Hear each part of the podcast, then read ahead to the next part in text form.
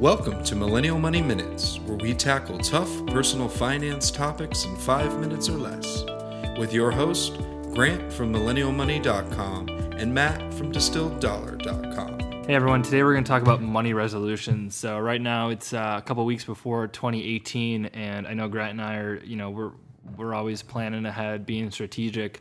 Um, and so I'm thinking ahead to twenty eighteen. What's the best way to to form those money resolutions and, and really hit the, the ground running for the start of the year? For me, I focus on, um, personally, I have, you know, a number of goals, and I try to implement a new money habit um, every thirty or sixty days or so. And so, you know, I've kind of got my list of habits.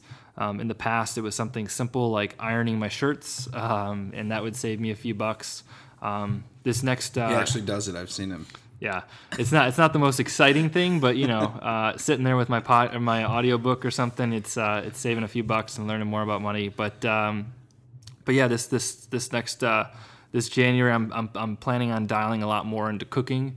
Um, I've kind of uh, been on and off with cooking, and I know it saves me so much money. And now that I'll be Uh, full-time online entrepreneur, that basically translates to I'll be in my house a lot more often. Uh, so I'm hoping to develop a, a better repertoire with, with my cooking skills, and it'll be kind of a fun hobby that I can re-engage with, and uh, you know, it'll be a lot uh, a lot less money dining out all the time as well. So that's one thing. I'm one of my money resolutions: get better at cooking and saving money that way. Yeah, I think most people, when it comes to their resolutions, um, they do two things wrong. A, they set really unrealistic ones that they know that there's no way they're going to be able to accomplish them, and it's no use setting them if you know you have no chance. There, there's there's a difference between like setting a reach resolution and setting one that's like literally impossible. Like, uh, and I think that it's important to be realistic and aspirational. Find the balance between the two. I also think that most people set too many too many uh, resolutions, too many money resolutions specifically. Um, you know, you, you you get so bullish, you get so excited for the new year, you just want to do everything.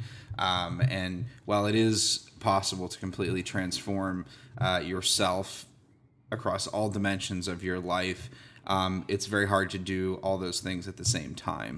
And so you're going to, you know, you only have so much willpower, so much time in the day. And so if you set too many resolutions, the chance that you're going to knock one out of the park, um, you know, it is probably less realistic. So I really encourage you to set maybe three resolutions, or if you're going to have a bunch, definitely prioritize them.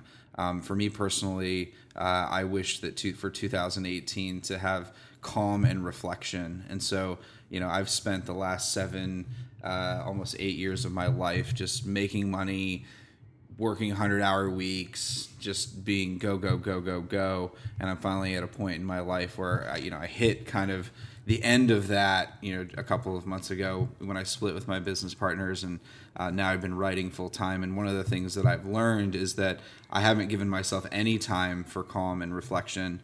Uh, and one of my keys to two thousand eighteen is just to grow. And that's going to be more about limiting the opportunities uh, as opposed to maximizing them. And that's the first time I think I'll ever do that. And that's something I'm going to train and teach myself to do, and just give myself more time to, more space to think, more time to connect with people in person. Uh, and yeah, just be open to life experiences instead of kind of over-optimizing and over-planning everything. Yeah, and I think for, you know, if that was someone else telling me they want to do calm and, and reflection, I would say, oh, you're scaling back. But, you know, knowing Grant's lifestyle, um, you know, even though he's saying he's going to limit the opportunities, and, you know, I, that translates to me where the opportunities he's working on now are just going to get bigger. Um, and so it's exciting to hear Appreciate things that, like man. that. Uh, no problem. But uh, I definitely relate to that realistic and aspirational.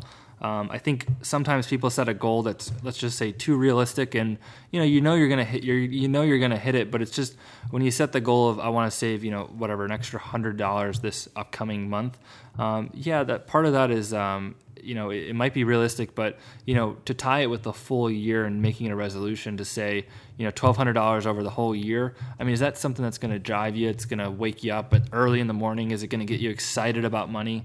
And if it's not, then you know go ahead and reach for that higher goal that might be a little out of reach, but it's going to motivate you to dive into another personal finance book, or to listen to another podcast episode about, you know, some sort of investment strategy. You know, find some sort of goal that really works works for you, because, you know, especially working with people now one-on-one, I know a lot of people are saying, oh, this is my goal for six months from now. I'm like, well, you know, how, like, how excited are you about this goal? And they're like, well, I set this goal because I think that's realistic, but, uh, you know, I, I would love to hit it in three months. And it's like, if that's really what you want to go for in three months, then set that as your three month goal and, and work towards it. Worst case scenario, you fall short and you might have, you know, a couple extra months to hit it, but, you know, at least it makes you excited to work, excited to work on it, and excited to, you know, dive into it. So that's my last tip on money resolution. Yeah. And I know we're a little over time here, but I'm going to throw one thing in. Um, I think that the older I get, the more I realize that to be human is to grow. And I think a lot of people hold themselves back. And it's not about setting goals. It's more about allowing yourself the space to change and evolve, and realizing that you can grow uh, sometimes slowly and sometimes quickly. And so don't cut yourself off from the idea that you can grow rapidly. I mean, just thinking reflectively now at the end of the year, Matt and I started recording this podcast pretty much a year ago, and I can tell you that both of us are fundamentally different in the way that we think about money and careers and our life. It's been probably the most radical change that I've experienced in my entire life in any year. I couldn't have anticipated it, couldn't have Uh, you know, wouldn't have believed it if you told me that this would happen. So uh, just be open to that change, um, and being open to it is really the first step to making it happen. So my last point I'll add is if uh, if you're feeling a little scared about the change, I think that's a comfortable place to be, yeah. because inherent to change is that you're going to grow, and growing isn't always uh, painless. So if you're yeah. feeling a little scared, that's, I think that's a, an emotion that's telling you a signal. And that's, or it's, you know, it's a, it's emotional signal saying, uh, you know, you're basically about to move into that next uh, transition. So um, if you're setting a goal and you, you get a little scared about it, a little aspirational, I think that's a, a kind of a good middle ground. Um, so, yeah, hope this episode was helpful, and we'll talk to you soon. Thanks for listening to Millennial Money Minutes. If you liked this podcast, please leave us a review on iTunes and subscribe. If you want us to cover a specific topic, use hashtag Millennial Money on Twitter. Or visit millennial money minutes dot com.